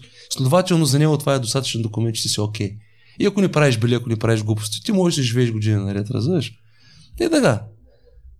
Е, иммигрантски живот, човек. Почнаш от най-низко ниво, общ работник на строеж. След това съм бил сервитьор. На три места едновременно, на ресторант, на три места, три заведения едновременно. Първа работа, втора работа, трета работа. Буквално бачкаш като роб, нали, нон-стоп, за да плащаш а, а, сметки, има работа, печелиш пари, но си изшит много яко. Никакъв социален живот. никакъв социален живот и така. А, тогава беше модерно да вземеш първи кредит, пък да вземеш той. Какви глупости сме се радвали на какви гощороти да разбираш да имаш кредит. Така беше. Ма като вземеш, пък ти почва кредит историята, пък по-нататък ще дадат такова в кредит. Е, такива неща, че взимаш някакви кредити да, да трупаш кредит история. Това беше престиж, това е голяма работа. Колко кредитни карти имаш? На първата година имаш три кредитни карти. Е, браво ти, че правиш, че три кредитни карти. А, че си яката работа. Изкарах курсове за, за големи камиони, тираджи, тираджи. Имах много приятели. Това е едно от нещата, които основните бачаха българи тогава. Караш камиони, но не беше това. Не се виждах да бъда такъв, разбираш ли? Не, не е това моето нещо. Но изкарах документите можех да скача, но а, дали страх, дали не знам. Не, не беше това моето нещо. Разбираш? Ако бях скачал, може би по съвсем друг начин ще се развият нещата. И а, после а, работих така наречения ливин. Ливин е гледаш стари хора. Гледаш стари хора, като ако имаш късмет да си на, доб, при добро семейство, може да си много окей. Okay. Аз след втория, третия случай попаднах на добро семейство, еврейско семейство, което живеехме в а, Чикаго половината година, т.е. през летния период, пролет, лято в Чикаго, цялата зима и късната есен в, а, на Флорида, в Уест Палм Бич, много близо до Палм Бич, едно прекрасно място. Работейки тия работи имах възможност много да чета, защото имах много свободно време, много да обикалям, много места да видя, гледам пред-назад. Но ти живееш с тия хора, нямаш свобода, не можеш да ходиш. А... Ти трябва да си с тях постоянно, разбираш ли? Не можеш да излизаш. А, можеш да излизаш, но рядко ще трябва да си там. Това стари хора. И така. По-нататък се запознах с, с приятелката ми тогава, жена ми и реших да се върна в България, да създам семейство и така. Което е най-големият успех за сега. А, и това е 6 години, 6 години така напред-назад. Добър опит, добър експириенс, видял много неща, минал през много а, а, така перипети, но а, преди това съм работил на кораби, бил съм моряк, години, няколко години. Така че съм обикалял, хорал съм в Индия, хорал съм в Африка 8 пъти, хорал съм в много места, видял съм Видял съм неща по света. Е, това ти помага обаче да осъзнаеш това, което казах по-рано, че с малки изключения, може би, принципите и законите са едни и същи навсякъде. Няма значение къде живееш, може да бъдеш успял навсякъде. Колото и да означава успеха, нали? така да кажем. Може да бъдеш успял, колото и да означава успех. Та нема в Африка, не може да бъдеш щастлив и не може да бъдеш успял. Можеш. Можеш.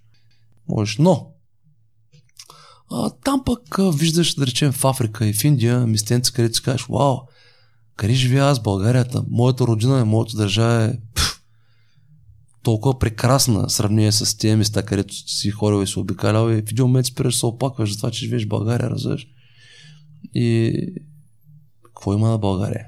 Няма разлика, човек, няма разлика. Бъди успял пътувай, ходи, откривай места, гледам. Ко ти пречи България? Ко ти пречи държавата? Ко ти пречи еди кой си? Ми, можеш да го контролираш, не. Разбираш, ма не го контролирай. Е, и така. А марич хора почват да се усещат вече. Разбират, че с оплакване не става работа. С оплакване не става. И така. Дълга е историята, ама да надявам се, че да, така не сме отекчили много слушателите. Да не свърши само времето в картата. Добре. А само един доточняваш въпрос. Къде си живял а, през времето преди да си намериш работа, да гледаш възрастни семейства? Ами, по квартири, че си живееш на квартира с българи обикновено. Някъде, някъде на квартира. То, така се живее живота на квартира там в Америка, нали смисъл.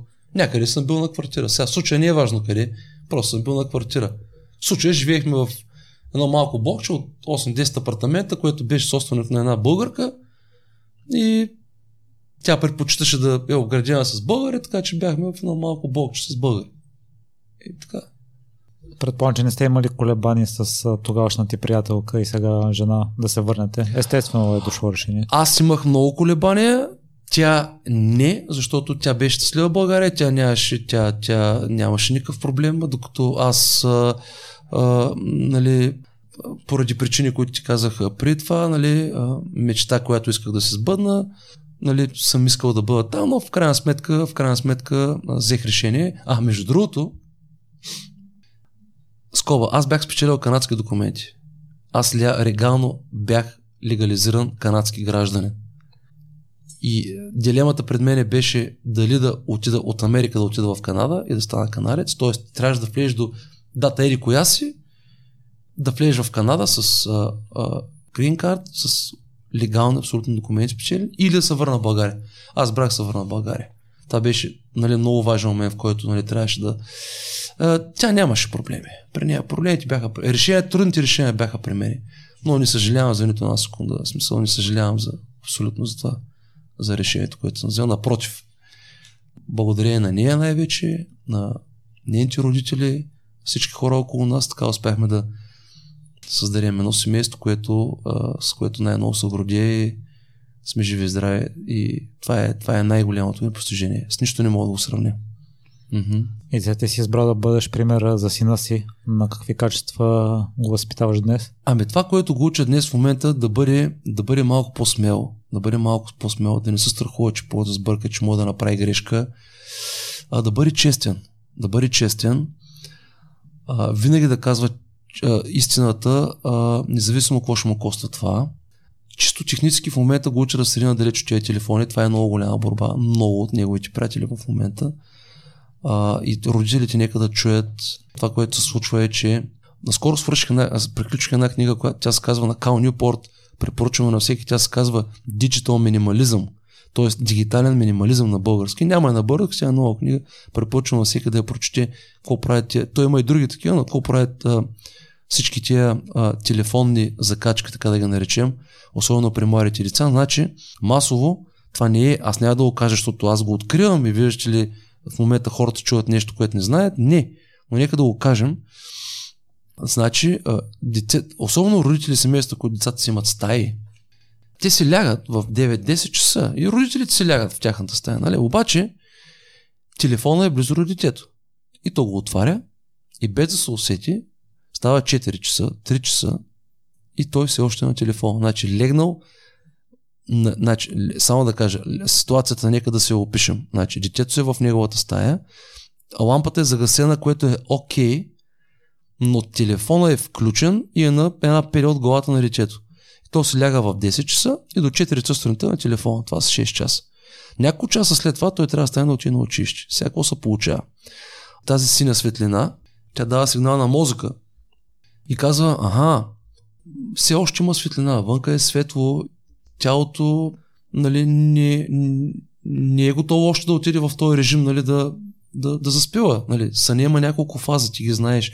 Те са, всяка една от тия фази е, са много важни за това какво се случва през нощта в тялото на, на детето. Има едни хормони, които започват да се отделят и секретират в еди коя си фаза. Други хорм... тези същи хормони пък те затихват към в еди коя си друга фаза с някой час. Пък като е време да се събуждаме, а, има други пък, които почват да се секретират тогава. Пък те са важни за събуждането. Пък човек като стане да има енергия.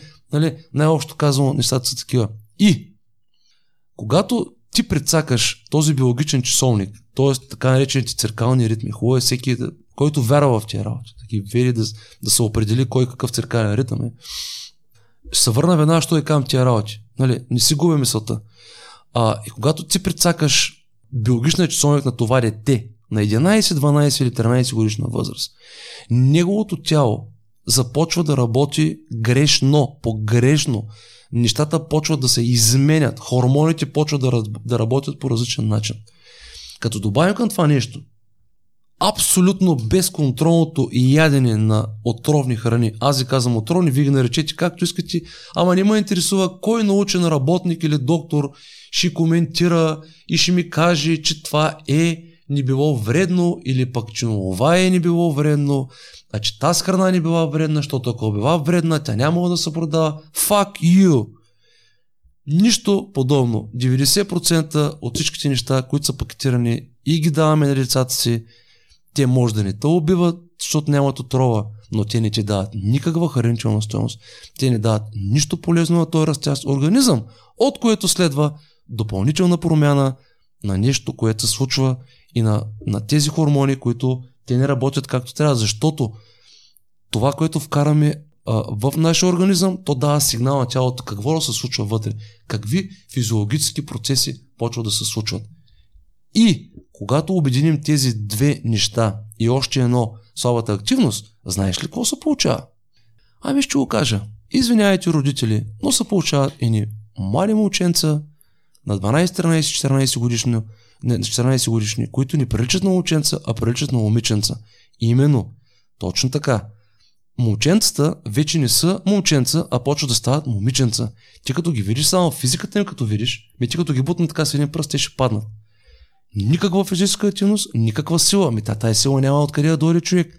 Ти си нахакан с гадни работи, седиш до колко си часа в телефона, прецакал всичките хормони, ми ти естрогени, ти, ти, ти, ти нямаш честерон, ти нямаш как да си мъжествен, ти това дете на 14 години, то вече не е мъж. Разбираш ли ма? И това става все по-зле и все по-зле. Ама аз това не, го, това не са празни приказки. Ало, да ти кажа ли откъде ги знам аз тези работи? Ами представи си, значи аз работя в фитнес зала от 15 години, реално 12 години работеща зала, и аз не съм някакъв книжен пъх, който седи и чете някакви книги и дойде ми каже празни приказки, където ги е чел. Ами аз тия работи ги наблюдавам every fucking day. Разбираш, ама тези работи аз ги виждам, защото те минават през мене. Значи не всичкото отгоре, не само, че съм ги прочул и съм ги научил, аз ги виждам. Разбираш ли? И това, което искам да ти кажа, връщам се обратно. Е, на това уча моя син. Да си надалеч този телефон, да еде хубава храна и да тренира. И да бъде един истински мъж, силен мъж. Защото, който и да ми говориш, не може мъжа да бъде слаб. Независимо в каква ера говорим. И в каква ера живеем. Разбираш ли? Да, живеем в ерата на технологията, на ба, ба, ба, ба. Мъже е мъж, той трябва да бъде силен. Той трябва да бъде силен. Точка по въпроса. В това аз вярвам, че истинския мъж трябва да бъде... Не може да си мъж да не може да направиш 10 набиране. Може да правиш 10 набиране. Нема е мученце. Можеш да правиш 10 набиране. Поне 5 набиране. Не можеш да не можеш да клекнеш със собственото си го. Не можеш да не можеш да избягаш 100 метра. Не можеш да не можеш да направиш 5 лицеви опори. Не можеш да се събличеш да имаш женски цици на 13 годишна възраст. Това е предсакан организъм, който не може да се оправи до края на живота. Всъщност може, но много трудно. Как ще се оправи? Културата в семейството. Това е изключително важно. Разбираш ли ма? Какво се случва в семейството, Миро? Не може родителя да не обръща внимание на тия работи. Не може родителя да вкарва и да бъде пример и да, и да тъпче хладилника с бокуци и да сяда вечерта да гадна храна и да очакваш чиричето да бъде здраво и, и, и, и, и, и функционално и, да, и силно. Еми няма как. Разбираш ма? Това е големия проблем. И вместо, сега ще кажа в този епизод, сега ще кажа нещо. И вместо да правим вече 150 епизода как Ричи или Повона а, лъжал хората и отварям скоба, очевадно е, приятели мои, че тези епизоди, които правите за Липовола, не ги правите, защото ви пука за хората, а ги правите за това как видеята ви да бъдат по-гледани и вие как да сте по-популярни. Така е, защото ако вас ви пукаше за хората, ами вие нямаше да се занимавате с този човечец. Дет съм сигурен, че ако вие бяхте на неговото място, може би и вие щяхте да продавате Липовон. А вие, приятели мои колеги, щяхте да влезете в първия голям магазин за хранителни продукти, който е претъпкан с бокуци и щяхте да направите това видео за тия гадни храни, как влизат в стомастите на нашите деца. А ние се занимаваме с този липовон. Да, окей, ме, те фейк. Ми влез се занимавате с стероидите. Ми влез напиши стероиди и ще отидеш да пишеш срещу стероиди неща, фанат батките навънка и ще нашляпат, ама. Не пишем за, пишем за Рич, защото знаем, че Рич нищо не може да не направи, разбираш? Не го оправдавам. Той си понесе последствията, разбираш? А лъжата ще е лъжа. Съвестта лягаш, ставаш с нея. Хубаво е тези работи да се показват. Но, не да прави всеки ден развиваш видео за липовона, еми то смешно развиваш, развиваш. Ми влез в магазина, влез в някой голям магазин, тръгни по, рандови, а, по щандовете с камерата и да те питам аз, тази храна, какво прави в магазина. Та тя е отровна. Тя ни трябва да бъде докосвана, а камо ли да бъде вкарвана в... Та, тази храна не трови ли и ни променя ли живота на нашите деца, което е изключително много по-важно, отколкото наричали повона. Така ли? Така е. А, е, там трябва да се насочим, а ние се занимаваме с такива много важни неща. Та е това е, което иска да кажа за сина ми. Това се опитам да го уча, да бъде мъж истински мъж. Естествено, мъж, който уважава родителите си, Първо място уважава приятелите си и изпитва един голям респект и една огромна благодарност към всичко, което се случва около него. Аз съм го научил и го уча всеки Божи ден да бъде благодарен на всичко това, което има, на всичко това, което му се дава, на семейството, на здравото семейство, което има, на дома, който има, да бъде всеки Божи ден той е благодарен. Разбираш ли? За миг само да не си помисля, че всичко е така просто е. Нали? Тази благодарност е много важна, която трябва всички да изпитваме. Че сме се събудили днес сутринта, че имаме дом, че имаме храна. Можем и с по-малко да оцелием, разбираш ли? И това е. И за къде слушателите могат да те намерят? Слушателите могат да ме намерят а, а, за сега. Това е а, адреса на а, първо искам, може би, така че в момента държа на видеото и може би първо искам да кажа видеоканала ни, който е gmodbooks.com, така се казва и подкаста ни, разбира се. Първо бих искал, ако някой реши да, да гледа, нека първо да влезе да се абонира за канала ни, нали? След това, разбира се, аудио епизода го има и в а, другите големи а, платформи за музика и за а, аудио а, съдържание.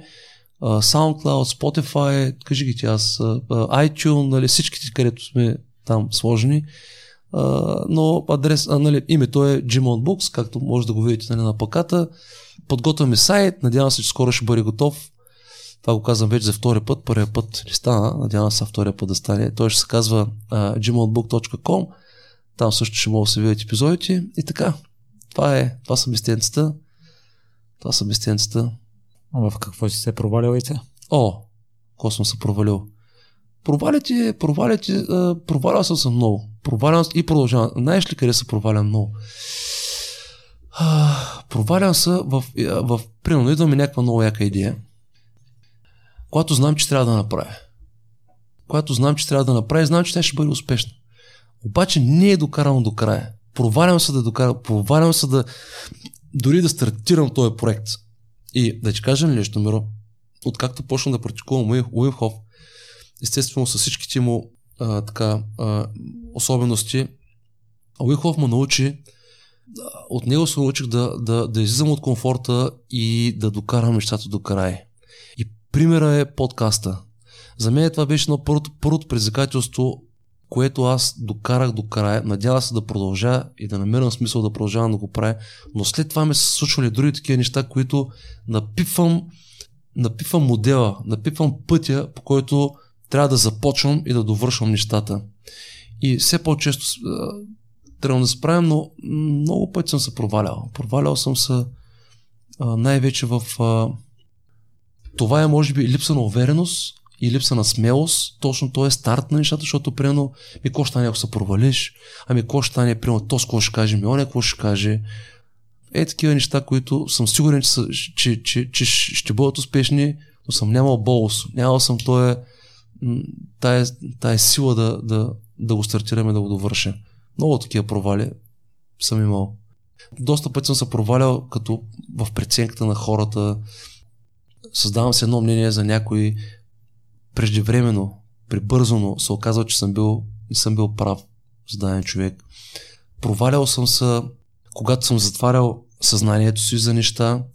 Дарах ти примери с тренирането. Провалял съм се, когато съм вярвал в един единствен модел като универсален и като единствен и съм налагал само и него единственото, като в същото време понякога може би не съм осъзнавал последствие, но дори да съм осъзнавал, не съм бил open-minded, не съм, не съм осъзнавал, че освен да речем дарен модел, има много други подобни, които са много сходни, които а, човек трябва да приема. Окей, ти си вярвен на едно нещо, но приема и другите подобни неща, които се случват, разбираш му. Това ми е пречило много в работа. Например, един конкретен пример много бърз. Например, когато се запалих по пауърлифтинга и по силово трениране, всъщност аз отдавна още по създаването на Fitness Gym съм искал да имам такъв модел при мен. Той да бъде част от нашия модел. Но а, създавайки нали, първоначално а, комерциалния джим, нямаше как да бъдем така силово кондиционно още тогава, преди 15 години, защото никой не беше чувал за такъв вид трениране. Значи нашите учители ти първа почнаха да го правят това нещо в Америка щеш да бъде самоубийствено, ако тръгнеш да изграждаш такъв модел, който въобще никой не беше чул за него. И така, след времето, леко по леко, аз почвах да, да, да вървя и да, да, да, да осъществявам тия мои идеи, нали, които са били нали, много стари. И, но до такава степен, че а, приемаш един вид трениране, един вид методика за най-добрата. Е, това е всички други, които правят всичко различно, те са, а, те са, ти не разбира да човек. То се е втора ръка, то а, нали, не, раз, нали, не разбира от, а, от трениране, само ходи буха някакви штанги без въобще да, да, да има някаква идея. И тук съм правил много, но залитайки по модели, без да осъзнавам, че това прекалено залитане е абсолютно било грешно за мене. Човек трябва да бъде отворен. Трябва да трябва да приемаш а, различни неща, да се учиш от тях, да черпиш опит и да приемаш различното, да приемаш различните неща, които хората правят около тебе. Не ги отхвърляш просто е така, с, а, без дори да знаеш какво представляват, защото един момент, един ден знаеш какво ще стане. Един ден ще осъзнаеш, че си бил, а, че не си бил прав и стане така, че това, което си отвърлял и се подиграл на него, може да стане любимо. И ще кажеш, а, видиш ли, аз това го плюех тия хора и това е моят съвет, между другото, на всички млади треньори, ако мога да дам такъв съвет. Не знам а, дали в случая подкаст ще бъде подходящ за нали, да дадем този съвет на всички млади треньори. Бъдете отворени. А, методите, които правите, методите, които вярвате в момента, само след една, две, три години човек се променя, еволюира, развива се, научава нови неща. Тези нови неща те кара да се промениш, да се промениш мисленето, разбираш? един голям треньор, който аз страшно уважавам, Лус Симънс, Уестсайд Барбел, за мен е един от най-големите светила в силово тренирали в пауърлифтинга. Доста през годините обвинява за това, че е казвал едно нещо, после се променя, казва друго, той казва, окей, аз не срамувам с това нещо, аз, аз се изграждам, аз се уча, аз уча нови неща, аз променям своето мислене, разбираш. И това е, това е абсолютно нормално. Няма нищо лошо, че преди 10 години си вярвал в едно нещо сега вярваш в друго нещо, променеш се. Това е окей. Okay. И целостта метода на Уим Хоф, а, други неща помогнаха ли ти да се справиш с неувереността и да довършваш проектите до край?